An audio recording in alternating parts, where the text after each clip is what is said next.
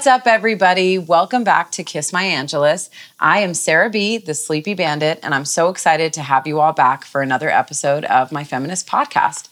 Today is February 28th, Oscar Sunday, and joining me are two amazing actresses currently navigating the industry and fucking killing it Stacey Fontaine and Emily Bell. Aside from sending positive vibes to Leonardo DiCaprio, what up, Leo? We'll be discussing diversity in Hollywood or the horrifying lack thereof. After the show, you can find all relevant links in the post and be sure to subscribe to the Kiss My Angelus newsletter for new episodes every two weeks. Let's get to it.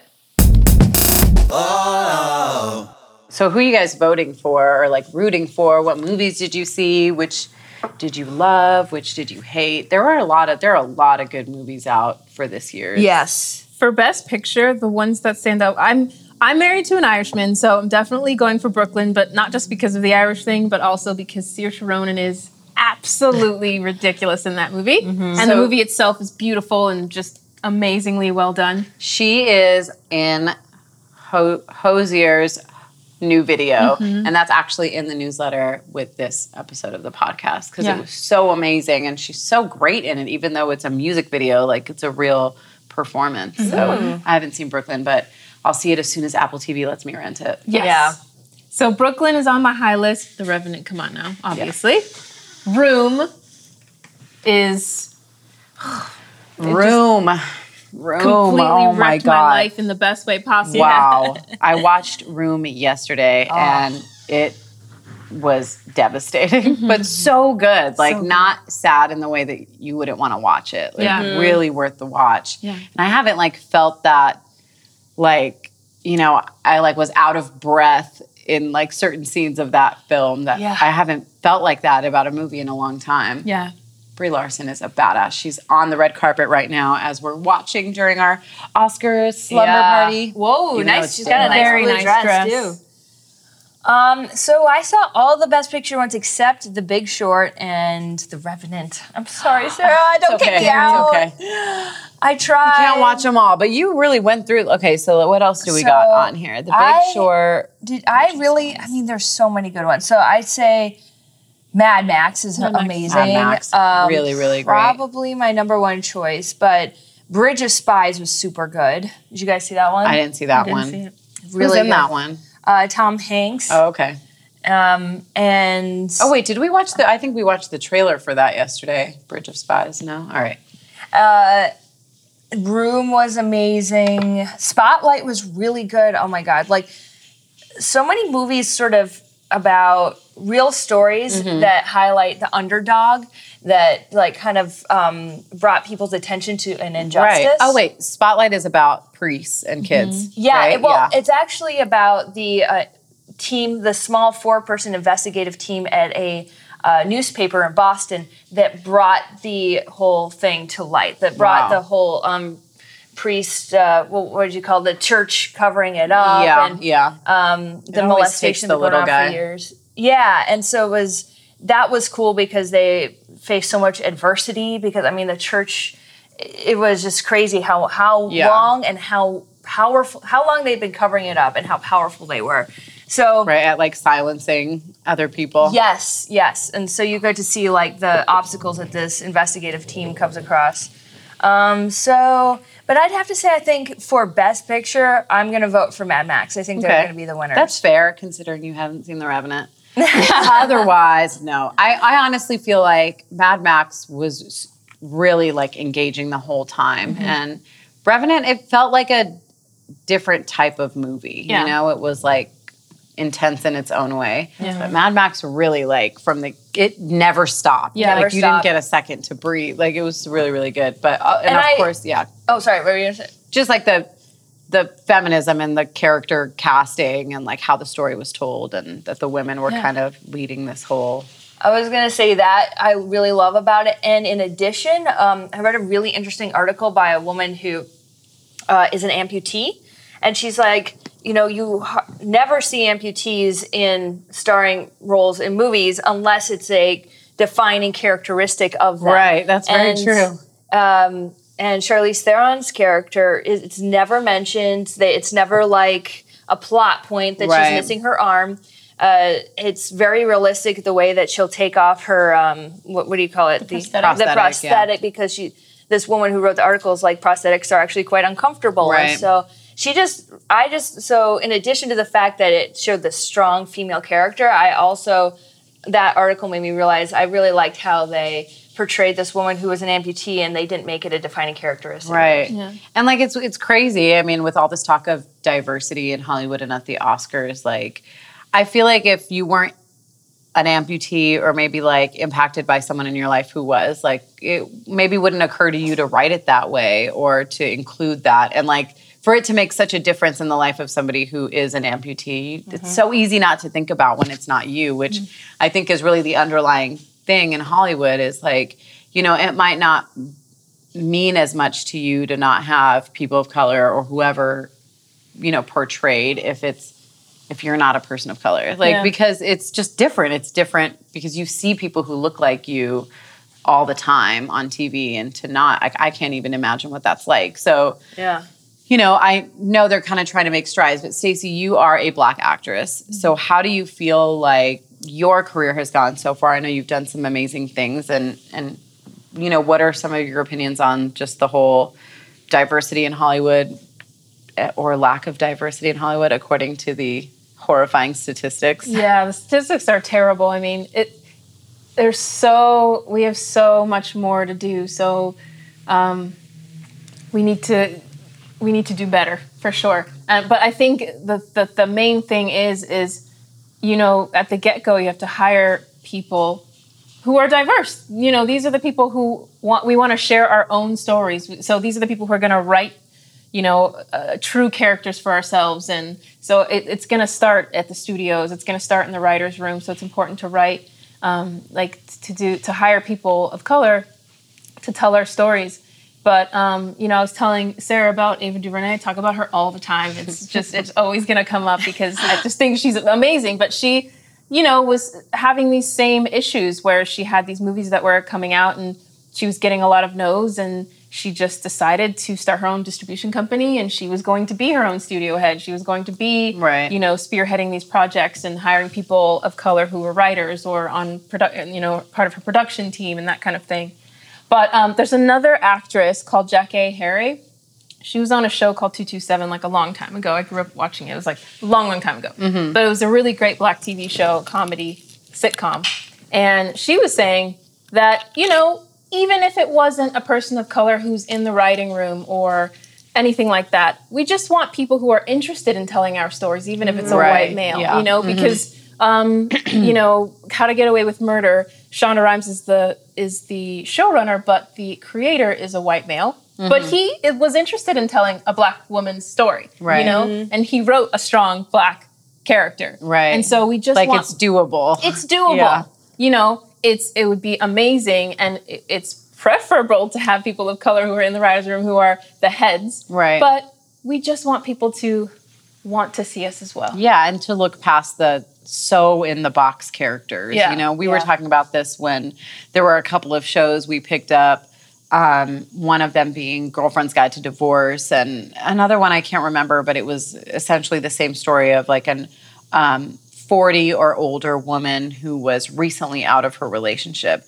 And it was so frustrating to see that, like, all of them seemed to have zero social skills or it was like they had been freed from capture and they didn't know how to talk to another human being because they're you know and it felt really weird. Like i feel like you know it was downplaying so much of the strength that women have in and out of their marriage. And if they get a divorce or whatever happens after that like how come you can't go out and talk to people? Why is it that your marriage meant that you couldn't you know so just to break Yeah. out of those different stereotypes and stuff like that but It's uh, more like so. Is it like that person and their ethnicity or their gender is used as a concept? Like, oh, wouldn't it be funny if this older w- divorced Right, woman, right. or oh, wouldn't it be interesting if this black uh, female did blank, and, as opposed to what does it feel like to be in that position? I think it's like also that it's not even like wouldn't it be funny if it's almost like that's the only option. Like those people are like that, or women over 40 are like this. Cause you, and it's really because you don't see them portrayed in other ways, you know? Um, but, you know, outside of that, like you two are auditioning. Emily, you finished a short film and you guys are active in the industry. Do you feel like the roles for women in Hollywood, just from your own experience from going out there and really trying to make a living in this industry, have diversified, have expanded? Do you feel pigeonholed in certain ways? Obviously, for you, Stacey, like, uh, you know, on an extra level, like being a black actress on top of being a woman in the industry. But what are your kind of thoughts on your day to day, your auditions, how how it all goes, the, the availability of roles for the type of person you are?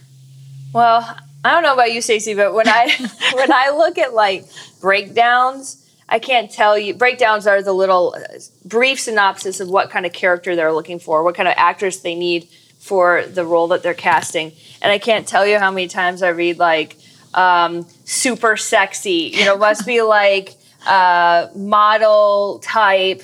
And you know, tall, skinny, size zero to four. They don't even say model type. Sometimes they'll just say Adriana Lima. And it's like, okay. Yeah, There is one of that person. Yeah. Like, how, how are you going to cattle call for a bunch of those people? Yeah. And sometimes they'll attach a picture like, we want her to look like this. And it'll be Adriana Lima, like Victoria's Secret angel style. Yes. It's At, like, at okay. what point do they get to what the character says or does or their role in whatever they're casting for? Well, um, it depends on the breakdown, but often that will be followed by uh, knows how to use her sexuality. Um, What like, does that what are some? yeah, like um, what? seductress. Uh, just so now, this is a generalization. I get, a, I see a lot of those breakdowns, but on the flip side, so I still think that yes, there's a lot of these um, kind of boxed in roles for women, very prevalent. On the other side, we were seeing, I mean, we talk about this all the time, amazing actresses paving the way, like Amy Poehler, Tina Fey, uh, Mindy Kaling, Right. Amy Schumer. They're all like not just actors, but they're writers. They have their own companies. And um, I was just talking with my uh, co-producer Ron, who helped me produce a short film, or we produced it together, and we also acted in it. And uh, hopefully, we'll get to a point where we're able to, you know, pitch it to people and perhaps sell it to make it into something else, like a series or a feature film. And he was like, you know, Emily, if we're able to sell this, like let's say somebody said, hey, we want you to make this into a feature film, gave us some money to do it, we would be in a position then as the producers to hire people of diversity. Right. So Yeah. I think that's another avenue where we're able to start bringing in more diversity if we want to, because we can create, you know, like the whole internet thing. You can raise your money to produce your own film, and Which then, you did. Yep. Yeah, you Yeah, you kinda went through the whole process, anymore. yeah. Yes, Yeah. you don't have to wait for anybody else anymore. And I, it didn't occur to me until Ron told me that.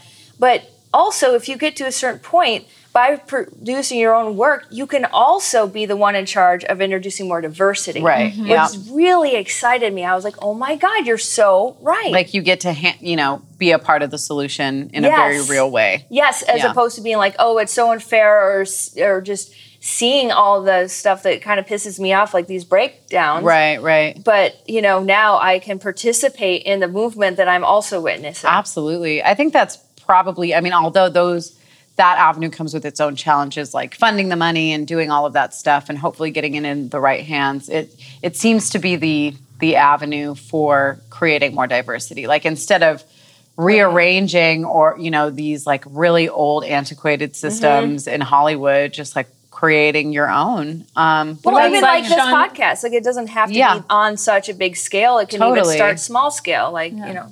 My favorite example too is Shonda Rhimes, who's just changed the world. I feel like when it comes to primetime television, uh, TGI TGIT, which is like Thursday. She's done Grey's Anatomy, which is twelve years, I think. Yeah. Now, Wow. uh, How to Get Away with Murder and Scandal, just showcasing people of color in the most wonderful of ways.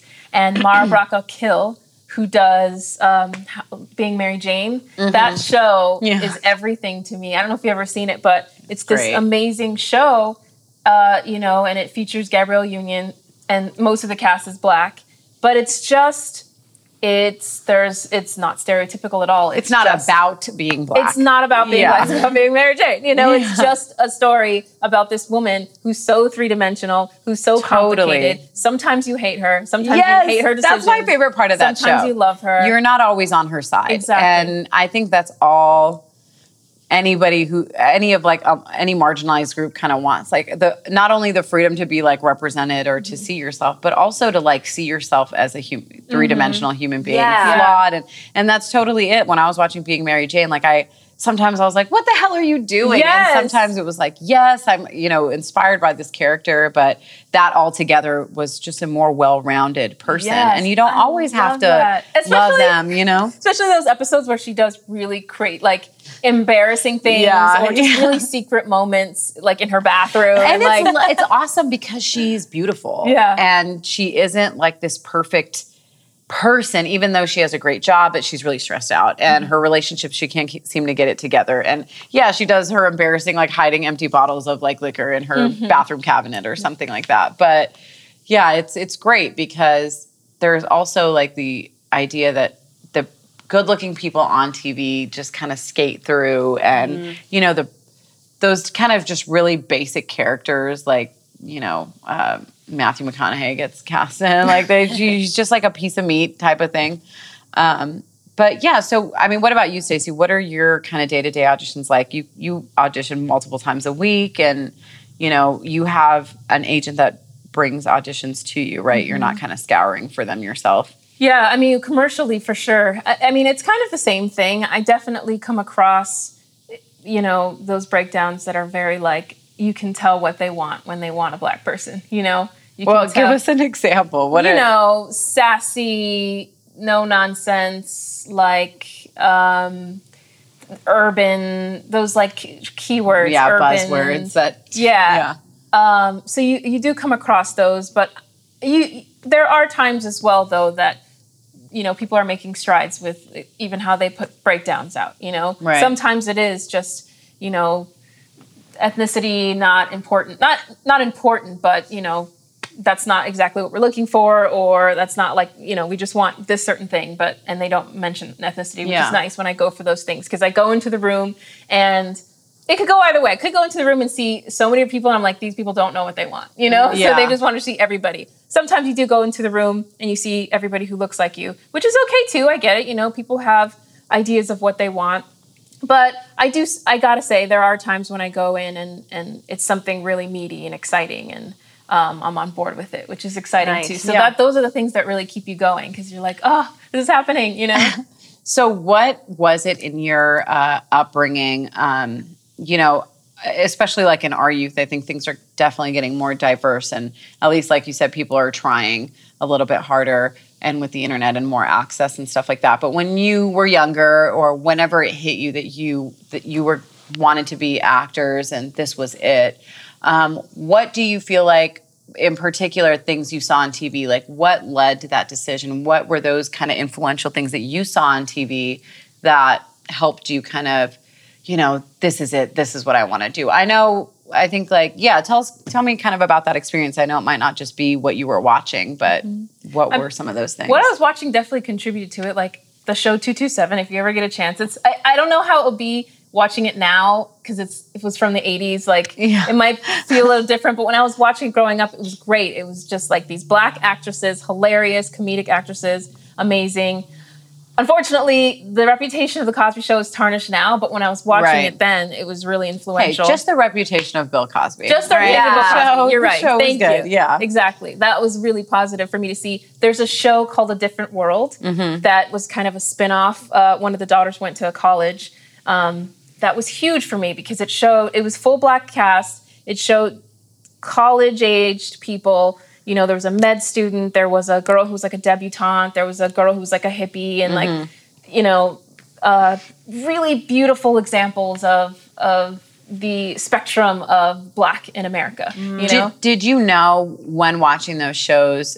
I mean, obviously, maybe not to the full extent, but did you know the impact that they were having on you? Or is it like looking back that you were like, man, I used to watch those and I felt something? It did. It did because I grew up in a predominantly white area. Mm-hmm. Well, I won't. It wasn't predominantly white. It was predominantly Hispanic. Mm-hmm. Um, and so I knew what that looked like. I knew that was di- a different thing. Right. I feel like it might have been different for somebody who grew up in a predominantly black area and black was all they saw and all that thing. And then, okay, this is normal. People go to college and they go to black college and like they're around black people all the time. It was really, it was striking to me. And I thought it was so amazing and so beautiful. So I recognized that, I recognized it was a positive thing I was watching. you Right. know? Um, and it just had a really big impact on me for sure. Yeah. Yeah. What? Um, I think for me, the main thing that inspired me to want to be an actor was watching movies where I, I think I, I have a thing for underdogs. The underdog gets a voice, and everybody, a character is misunderstood, and then at the end, they're finally heard, they're finally seen for who they are, and uh, and and accepted for that. And because I have a few movies from my childhood that I just would watch over and over and over again. What movies? Um, the Boy Who Could Fly. Oh, right. I love that. but that was a big one. So good. Um, as I got older, there That was that one Aaron- holds up to this day too, because Oh. she only had me watch that like last year, and I was like, "That's an amazing movie." I definitely have to check that out because I remember you mentioned that in, in the performance we saw Yeah. you in. Yeah. So good, so good. I mean, that's like a classic. I mean, there's a lot of others that aren't coming to my mind right away from my childhood, but I know ones as a, an older, as a like a, a teen and a young adult. Uh, Erin Brockovich. Um, oh, Philadelphia story, or not Philadelphia story, the one where Tom Hanks plays the um, man with. AIDS. Philadelphia, like movies like that uh, are just so they were so important to me because I was like, even though I was never a minority and I grew up in a very white community um, uh, in Min- Minnesota, it was, a, it was a very accepting community, and I went to a church that was very much about inviting uh, people from the LGBT community in. But the fact of the matter, it just of, of it was there just wasn't that many people there. Right. that were LGBT that were of different ethnicities, even though we were welcoming. And so seeing the, these kinds of stories made me really want to be a part of that, uh, like, I don't know, a, a movement of accepting and actually like um, meeting people and communicating and getting to know people that were not just white middle class Americans. There's a whole world outside of room. you guys. oh my god. So I think now how that's influenced me is is being um, just being in this industry and knowing so many people that are outside of that box that I grew in that the very specific ethnic box.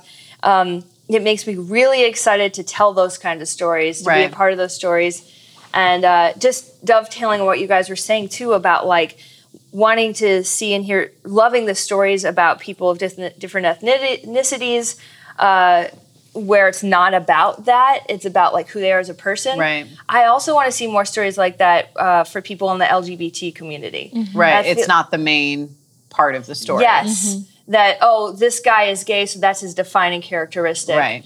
Um, there was a, a film that made it to Outfest um, either this year or last year, and it starred a transgender woman as a detective. And the whole story was about the crime that she was solving, but it wasn't about the fact that she was transgender, Right. even though she was transgender. Yeah. And uh, you know, I just I love stuff like that, and Yeah. it really inspires me to want to be continue to be a part of that. I think it helps like humanize um, people who are different when Yes. like you know we're we moved from like not showing them at all to showing them only in this traditional or like stereotypical filter to now like yeah I'm gay and I'm a woman mm-hmm. and you know I'm a mm-hmm. person of color and and it's not it's not just about that because it doesn't I mean that's so old and so boring and then it's almost like you start getting like you get over the taboo of it or like the salacious like part of you know being different or whatever and you just start to see the person for who they are it's Yeah. like Yeah. you know when i don't know like when women are overly sexualized and once you can finally get fucking past the boobs and the ass like you can start to see a person there Yeah. um There are a few movies too, going back to like things that influenced you. I loved so we were just watching we're watching the red carpet and Whoopi Goldberg was on the other, you know. yeah. years ago. she looks great She influenced me so much growing up. Like things as serious as The Color Purple, which blew me away. Saw when I was really young, which is I don't know if you've seen that movie, Mm-hmm. Oh, but yeah. it's so striking to see when you're young. But things like the Sister Act, you know, Oh, I yeah. was like, Yes. Sister Act, Ghost. Did you ever see her in Star Trek? Because she played a really No. cool role in Star Trek. Oh, that was cool. amazing. She played like this like really wise sort of therapist role. Um, but it was never about her ethnicity either. Mm-hmm. Yeah. She was just smart and people went to talk to her. Like the captain of the ship would go and get counsel from her. Amazing. Yeah, So- she was great. Sister It Act always was the ranged. It always ranged. You know, it's like I on The could say View? something really. Yeah, I think so. She is? Yeah. Could say something the really last, deep. like- but Sister Act is definitely one. Of Oh my god, yeah, Sister no, Act was amazing. Sister Act is great. It- it's a great, great movie, and I it's it's almost like this other side of um, Pretty Woman. You know, because she's just like kind of out there doing her own Yeah. thing, and she doesn't want to be there, but Yeah. she's kind of molded in, and they each learn from each other. It's really awesome. um, speaking of uh, Bill Cosby, who you brought up, and recently um, Kesha's lawsuit against her producer, Dr. Luke, who she is claiming uh, raped her and emotionally and physically abused her uh, over their 10 year um, work relationship or whatever. I a lot of people kind of talk about you know why women don't speak up sooner or you know what stopped Cosby's like 50 plus accusers of like not coming forward. And I think in Hollywood there was this like traditional thing of like not wanting to get blacklisted by people who are more successful than you or not wanting to you know like poke the beast that might that you need to kind of use to further your own career. So do you guys feel like any of that still holds weight in your own careers? Do you worry about things like aging out of Hollywood or, you know, having to kind of like bend a little bit to these things just to get ahead? Or do you feel kind of liberated by the internet and the things that are happening with Netflix and with Amazon that are like opening up the doors for different types of media and I do. stories. I never, I've never um, felt the age thing, and I don't know if that's because I look amazing. St- no, stop it. nice. No, thank you. I don't know if that's because I think if I had started when I was really young, I mean, I was acting when I was young, but it wasn't like I was in Hollywood when I was young. yeah. So I think maybe if I'd started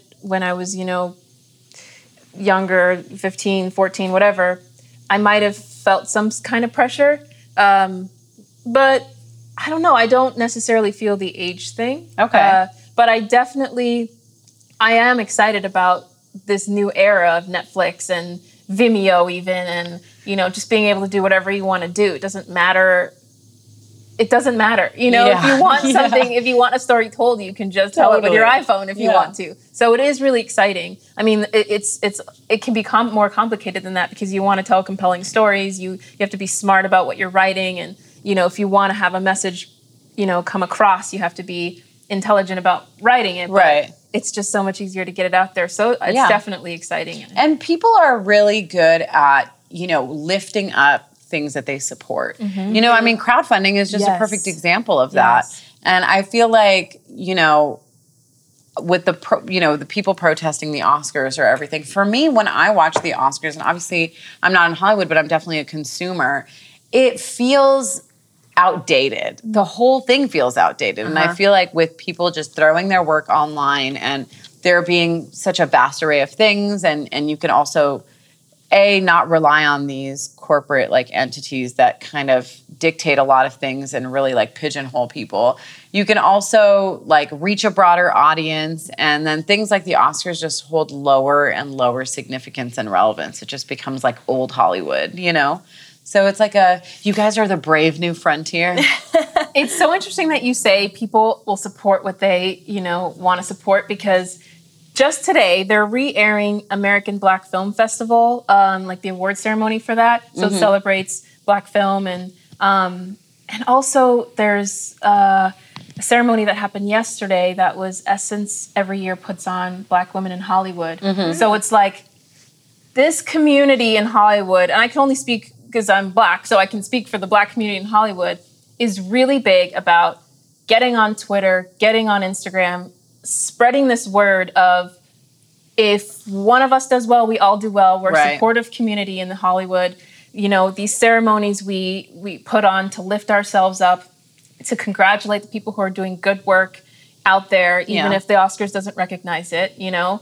Um, Common put uh, Common had a dinner last night as well, celebrating the arts and music Right. and you know I mean, yeah, because So the it's just- Oscars is like a you know awards by your peers in Hollywood. Yeah. and it's almost like you're manifesting your own kind of peer group because yeah, it's more so open. You ha- yeah, and it's Yeah. so important to just you know, okay, if, if we're not being recognized here, I see you. I know you're Right. doing a good job. Yeah. We're gonna celebrate it. So and, and then occasionally you get the outliers from those groups and they make it to uh, the Oscars and everybody's like, "Whoa, what is this?" Yeah. But they've been supported to the point where they're finally acknowledging that mainstream. Yeah, yeah. Yeah. I was watching um, Miss Representation, which is a great documentary about uh, how you know the images of women are you know affecting young girls on on a real level, and um, uh, the director or the writer who wrote 13 um, that really amazing she was saying that like none of the big studios would fund it. They just didn't feel like anybody would want to watch a movie about a 13 year old girl like coming of age type story.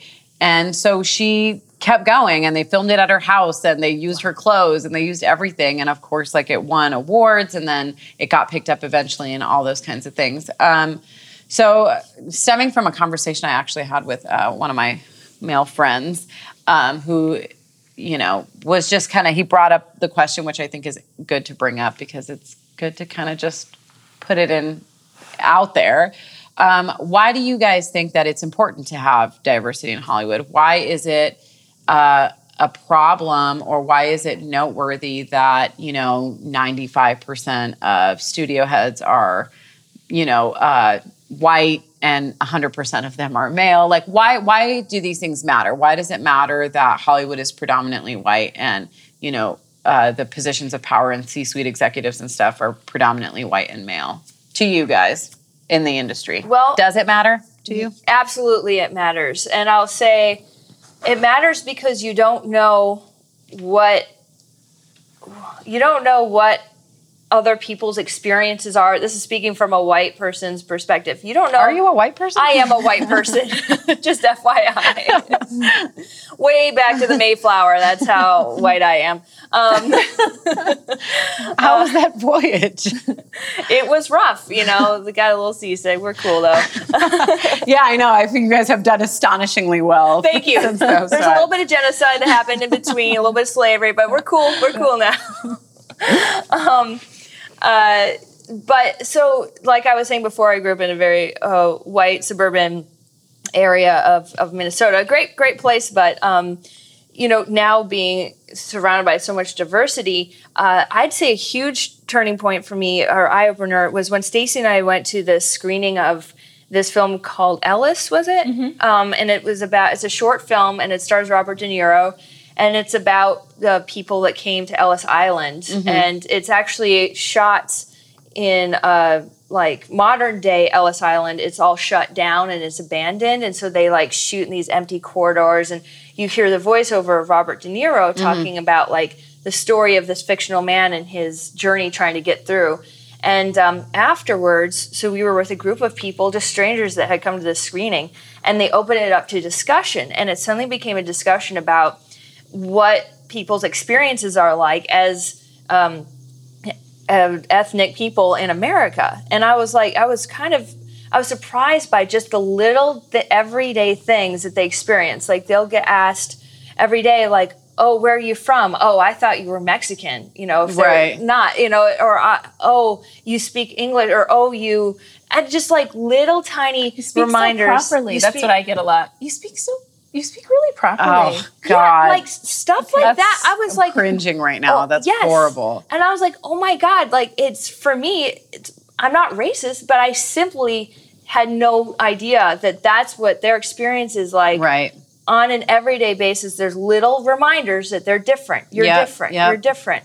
And I've heard gay, gay friends too be like, you know, they grew up, they never saw gay couples portrayed in advertisements or on TV, uh, TV shows or movies. It's always like straight, straight, straight, Right. man, woman, man, woman. And so just being in that world, if you do fit into that tight little um, description of what you should be, then you how would you have any idea that that is actually everyday reminders to other people that they're that they don't fit?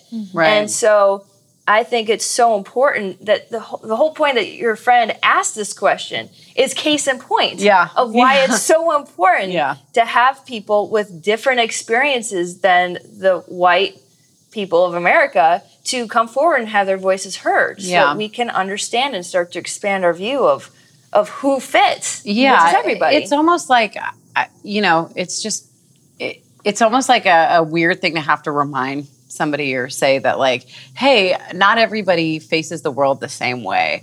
And it should matter to you because you can help on the day to day like small things that maybe you say. Like i don't think the people who tell you you speak so properly are trying to be like outwardly malicious and mm-hmm. racist but it takes you or somebody who can understand what that translates to to a person of color or you know it's like catcalling for women and with guys who say like it's a compliment. And it's like a who has ever catcalled you? How do you know it's a compliment? Right. like you don't know how it's received and it's important how it's received because again like you said which is such a good way to put it it's just small daily reminders every day that this world is not yours. You don't fit here. You're different. And and it really isn't the case because minorities aren't really the minority. Yeah, and will actually i guess yeah be the majority at a certain point. And you know it's just not reflected that way. And it's just because hollywood for example is like based on this system that has been since the beginning of its inception. And Mm-hmm. it's just nobody has ever like pushed it over. And i think with netflix and stuff those things are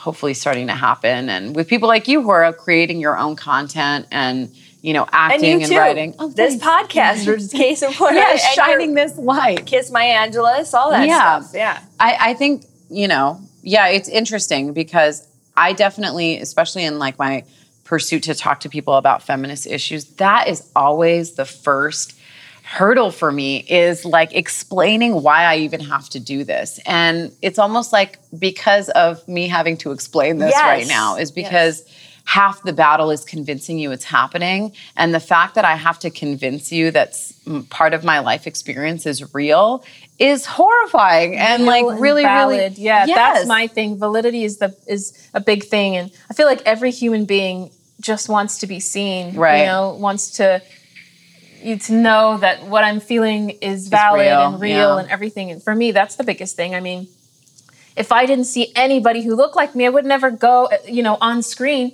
how would i know that i could be an actress how would i know that i could do those things you mm-hmm. know Yeah. so that's a huge thing for me and that's why it is so important where it's like okay if you know i'm going neck and neck with one other actress of color it's so important that if she gets it I yeah. To, I'm, I'm excited about that because Yeah. that is one step forward in this whole journey for Yeah. us you know? And especially since you know my 20 year old cousin recently moved in with us and we were recently just talking about this how the things that we ended up being good at are things that we were told we were good at when we were younger.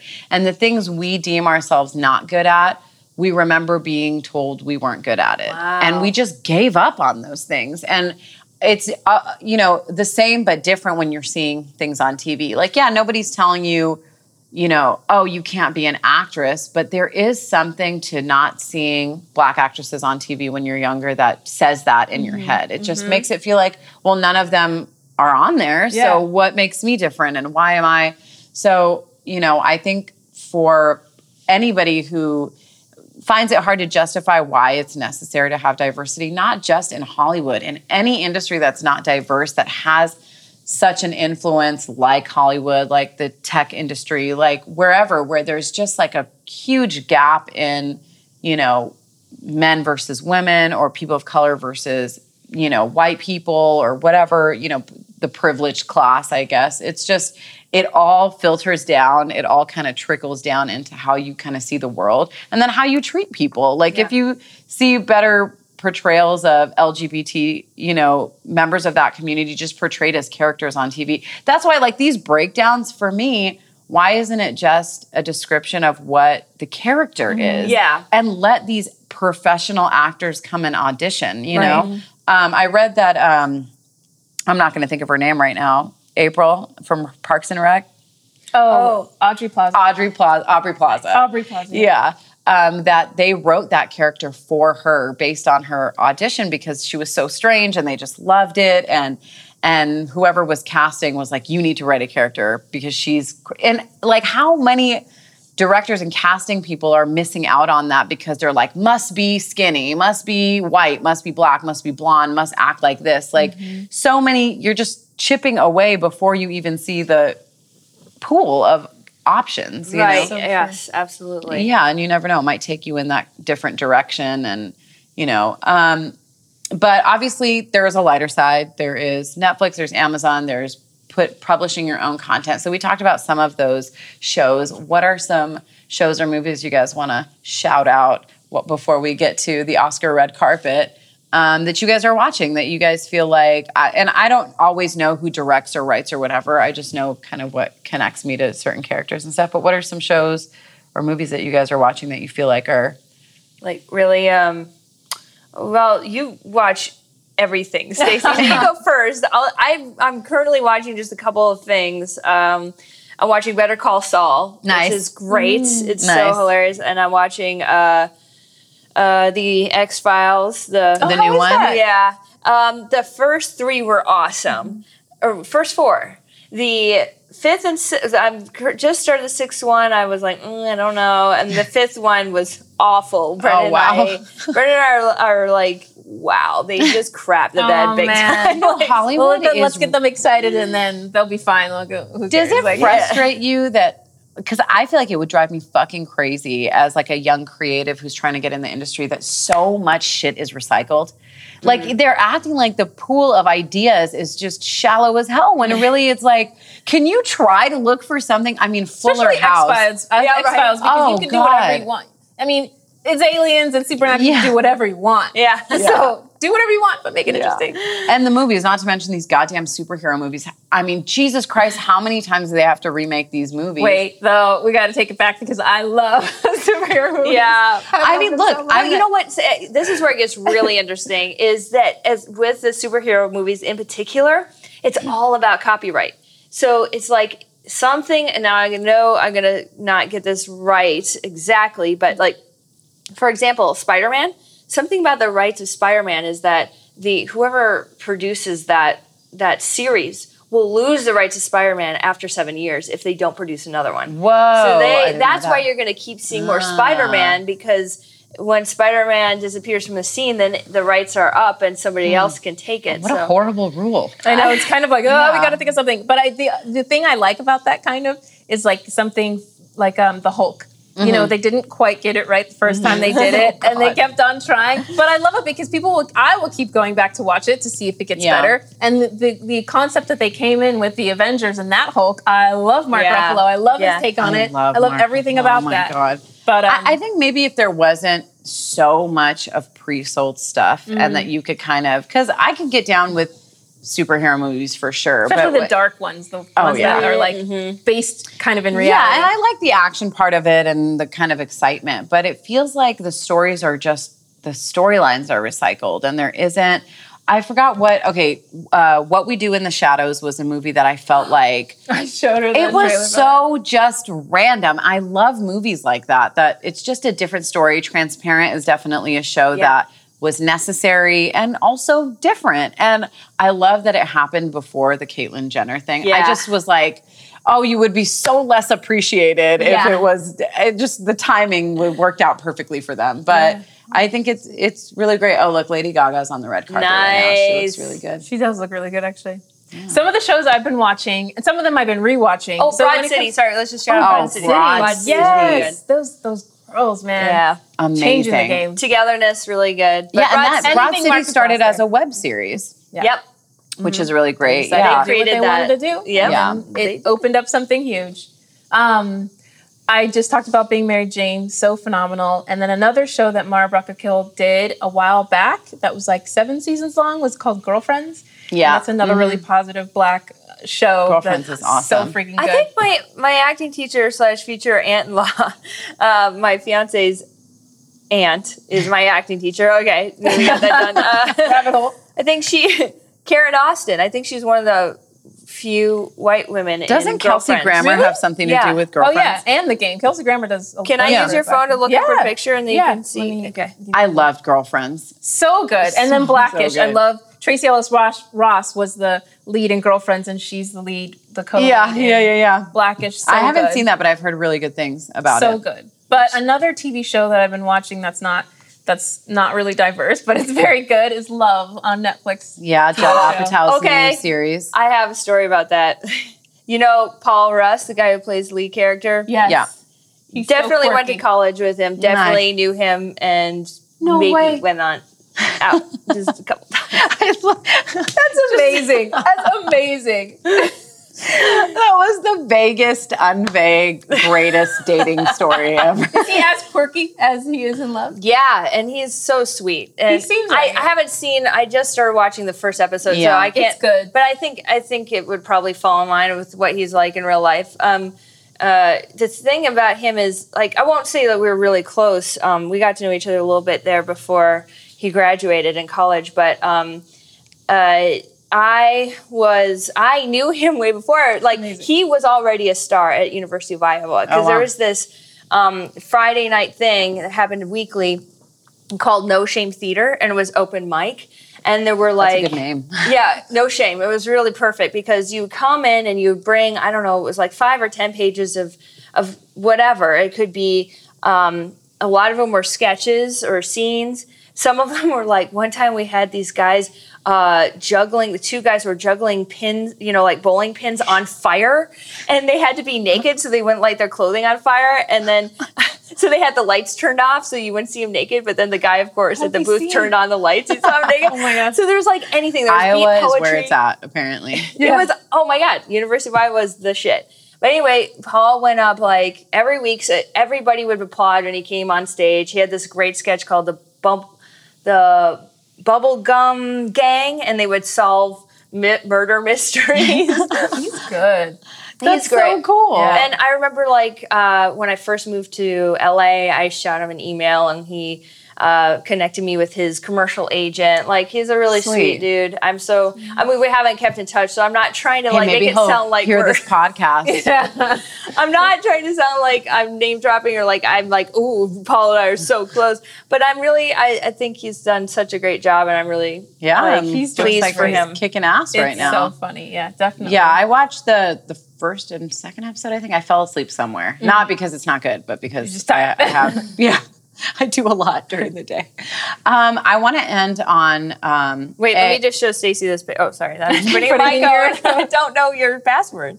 oh of the guy. No, this is um, my uh, acting teacher. Do you recognize her from Girlfriends? Karen Austin. Was she in front of the camera? Um, yes. Oh, I don't know. I think she was one of the only, only like, because um, Let me see. My friend Martin Washington Jr., who's in class with me, he was a huge fan of. Of girlfriends. Of I mean, I Girlfriends, and he just was started. like- I'm on season two right now, so maybe Oh, she's like. okay. I've watched it before, but it was a Yeah. long time ago. So maybe I, when I catch her, I'll let you know. Okay. And Yeah. it does like it overlaps with the game in my head, Oh yeah. like in a weird way. I don't know why. I'm like, wait, Tia Mowry. Yeah. Um, but okay, so I want to end on a saying that it's it's inspiring to see women like you like navigate the industry and do so successfully. I think you guys are kicking ass. Thank you. Obviously, the links to your work are in the post, so um, any listeners Obvi. can obvi they can check it out. Um, and since hopefully we have some maybe young aspiring actors and actresses listening. Um, give them some advice from you guys kind of being in the thick of it. What what do you want to tell your young young future actors of the world?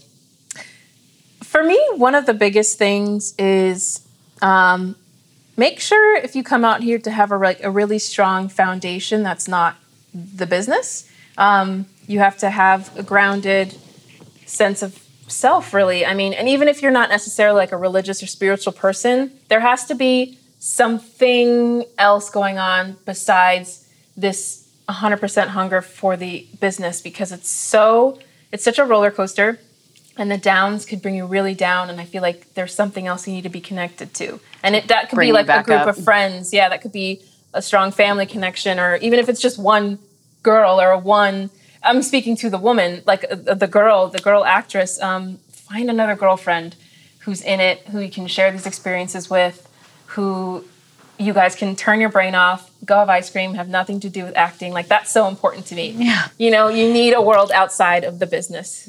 So uh, that has nothing to do with the business itself, Yeah. but it's so important. I to me, love think. that you gave that advice because I Chevy and I volunteered at UCLA at the career boot camp, and Oh. uh, the some of the girls were asking me about like navigating, you know, any kind of male dominated industry and whatever. And I totally brought you guys up because I said, you know, we we started this like front of house department, and our meetings turned from operational to just we needed each other to just vent and talk and i was like so find people you connect with Yeah. and use them as your support system because you're gonna need it like Females are amazing. I never understood the whole thing about oh I don't have any girlfriends. They're horrible. Like you need a, you Yeah. need females. Yeah. Yeah. they can be amazing. Be amazing to them. They could be amazing to you. Open yourself and they're going through it experience. Yeah. especially in if they're in the same industry as you they are navigating the same waters it's not competition it's a support system you need it they're gonna get it you know whereas other people might be like that's not happening and it's not because you're a woman it's not because you're black it's like Yeah. you don't know that please i need Yeah. someone to understand Yeah. um, so that's really awesome advice and i'm glad that you're imparting that to our young listeners what about you emily Uh, well, you'll hear. So let's say you're a young actor and you're like, I want to act, and I'm going out to LA or New York, or maybe not. Maybe you just want to stay and do community theater, which is totally valid as well. Um, but you'll hear people say, like, if you want to move out and do the acting thing professionally, a lot of people will advise you. They'll first of all they'll say, "Oh, it's so hard," and the second thing they'll say is, "Well, if you can think of anything else that you want to do, Always. don't do acting." Well, here's my response to that, which is do it. At least try because you will find out by default, just by the nature of this profession, uh, if if that's what you really want to do um, or not. And maybe it'll lead you down a career path that you didn't wouldn't otherwise have discovered. Maybe Right. you'll find you love set design. Maybe you'll find you want to Casting, A lot of write people go to casting. maybe you'll find you're really good at casting um, or maybe you'll you'll say you know i really like acting but i i want to you know go back home to my small town and do community theater and have this regular job like that's cool too uh, but i would say absolutely give yourself the opportunity to discover that because people want to ooh it's leonardo DiCaprio on the tv we have to take a brief leo pause for sarah we lost focus but no that advice was really really good i think Yeah. that's I think I, a lot. Oh, sorry, let me just. no uh, go uh, ahead don't worry we'll see plenty of him we'll see plenty He'll be up on that stage. for yep Leo. He's gonna make his speech soon um, because he's gonna win, of course. Uh, but uh, I think a lot of people are gonna come up at you with fear-based responses, right and they're gonna try to like solve, protect you before you even step foot into this career. Yep. So they'll say, have a backup plan. Yeah. Uh, you know, don't do this if it's if you can think of anything else you want to do. All this like fear-based stuff. I'd say, you know, obviously take care of yourself. Ha- get a job that pays, but allows you to pursue your dream. Right. But um, but don't listen. You don't know where this path is going to take you. All you can do is just honor that you've been called to try it. Yep. So just try. Yeah, see honor that you. curiosity. that's such an yeah. important thing to to say to to women and and you know of, of course like minorities who aren't represented because because the industry is how it's been and it's like dominated by white males or, or white people you know it's almost like a lot of young women or whatever just don't and not just hollywood they just don't want to go into it because of how hostile it could be. Mm-hmm. And like to those people and those industries i like there's it's not going to be easy for anybody if you don't do it. Because even if it's going to be hard for you like you're fucking you know laying down tracks for generations mm-hmm. later. And like i it's so important to think about the impact that you have on you know like for me like my younger cousins or whoever is looking up to you and if it's just going to be like you know what it's hostile for women which honestly came up when i was younger because i my parents used to take me on commercial auditions and stuff like that. I don't know where that even came up, but I have like this weird like part of my youth where that's what we did. And my parents were advised by a friend of theirs who was a really big director in Hollywood to not at all even think about it for a daughter because it was such a volatile industry for Really? women. And to that I always think like that's all the more reason you should be a maverick for other women who are desperate to get into it but are fearful you know like face the fear and you're going to lead the way for a lot of women and people of color and, and it wasn't you know um, i forget uh, who it was on the documentary that said that where she said that there wasn't any asian news anchors when she started out. And she said you know you you don't always look for mentors who look like you because sometimes they're not going to be there. And it's okay. Like find mentors and people that it's you know inspire you. And then you're going to look like you know the new face of who, mm. what's possible for people who are younger. Right. You're yeah, I think that's really wise. yeah And I it's would too say late for us I mean, we're old hags. um, I would say a good spiritual practice, just a daily practice for your career and for yourself, is just start to become aware of fear when it presents itself in yourself, when it presents itself in other people. Yeah. It takes so many forms, and I've started to notice how it's so commonplace that it's really become standard that uh, we make a lot of fear-based decisions not even knowing that it's fear-based that we're trying to prevent some projected bad thing from happening and uh, and so we don't even try or we Right. don't give it our all or or whatever it may be it can be something really small it could be something really Yeah. big but once you just start to cultivate that awareness then you get gain control over it because then you're like Yeah. Well, this is fear, and then you have the choice: do I want to make this decision based on this fear or not? Yeah. And sometimes maybe you do, and that's okay too. Like maybe Yeah. you really do. It is worth listening to that fear, but very often. If you give yourself the option, the option and the choice, you can say, "I It's like choose the- not to yeah. choose fear." the There's fear so goes many- away There's so Yeah. many times where you look back on things you've done that you were fearful of, and you're like, "Why was I? Why did Yeah. I feel that way? Yeah. Remember that feeling. Yeah, Remember, remember that. why did I feel totally. that? And think about that for this Yeah. specific opportunity, this specific you know instance where you feel fearful. You will get through that hump. Keep walking through the doors. Yeah. if they're open until they just shoot.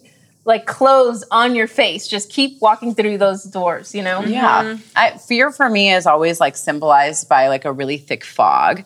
And I think the fear itself is that you can't see through it. Yeah. But you have to walk through it for it to like dissipate and you to mm-hmm. kind of see. And so for me, it's like not doing it is like the fear like winning that battle because they, it got you to do what fear gets you to do, which is to stop, you know? And the whole point is to keep moving forward because if we don't, who will? Mm-hmm. Yeah, We're doomed. and you deny yourself like an amazing journey or learning experience. Yeah. I mean, I'm not gonna lie, producing a, a film, even if it was a short film that scared the shit. Out, I had no clue. I still don't know what I'm doing. Oh man, You but did it it's like- super well. yeah, you. it's awesome. I mean, I could have failed dramatically, but really I wouldn't have because I tried, you know. So it's just, uh, I would say, especially in this career too, if you find that doors, like Stacey was saying, doors are opening and they're leading you to things where you're like, I don't really know what I'm doing. I, have never produced a film before, or I've never uh, edited before, never like you know made my own, written my own content before. Just you know, in that situation, say yes to the fear, and um, in, in that you walk through it and you try, yeah.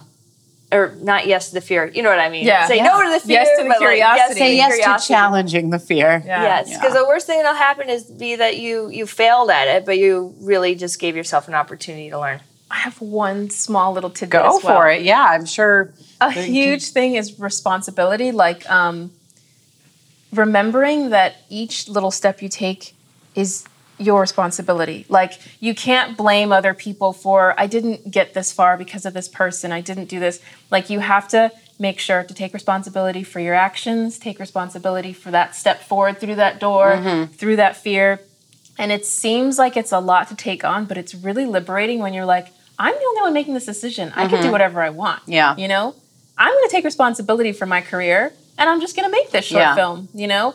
I'm not going to rely on anybody else besides you know if you want to get a crew together yes Yeah. but i'm not going to rely on other, other people to say yes but i'm going to take responsibility it's so liberating Because the it's success hard to is do but yours and the failure is yours, you Mm-hmm. know? Um, and on the flip side, it's like if you're just going to listen to those people who kind of, in their attempt to protect you, are really underlying those fears you have in your head, it's like if you don't do it, that's your responsibility to own. You know, it's not like you can say, well, my parents said that Hollywood is like hostile. Like, well, then, you know, you can't, your parents aren't living your life and you have to face those, those decisions that you made. So, Yeah. you know, whether you do it or don't do it, it's like you have to make that choice based on you because Yeah. It's and only going to be gentle you. Mm-hmm. on yourself no matter what you decide. Like if you do decide to say, "Hey, I'm too fearful to do this," then fine. That's Yeah. your decision. Like feel good about your decision. Don't beat yourself up because you like telling yourself you weren't brave enough or whatever that dialogue is that you had in your mind. Like Yeah. you have the right to make that decision. It's your life. So,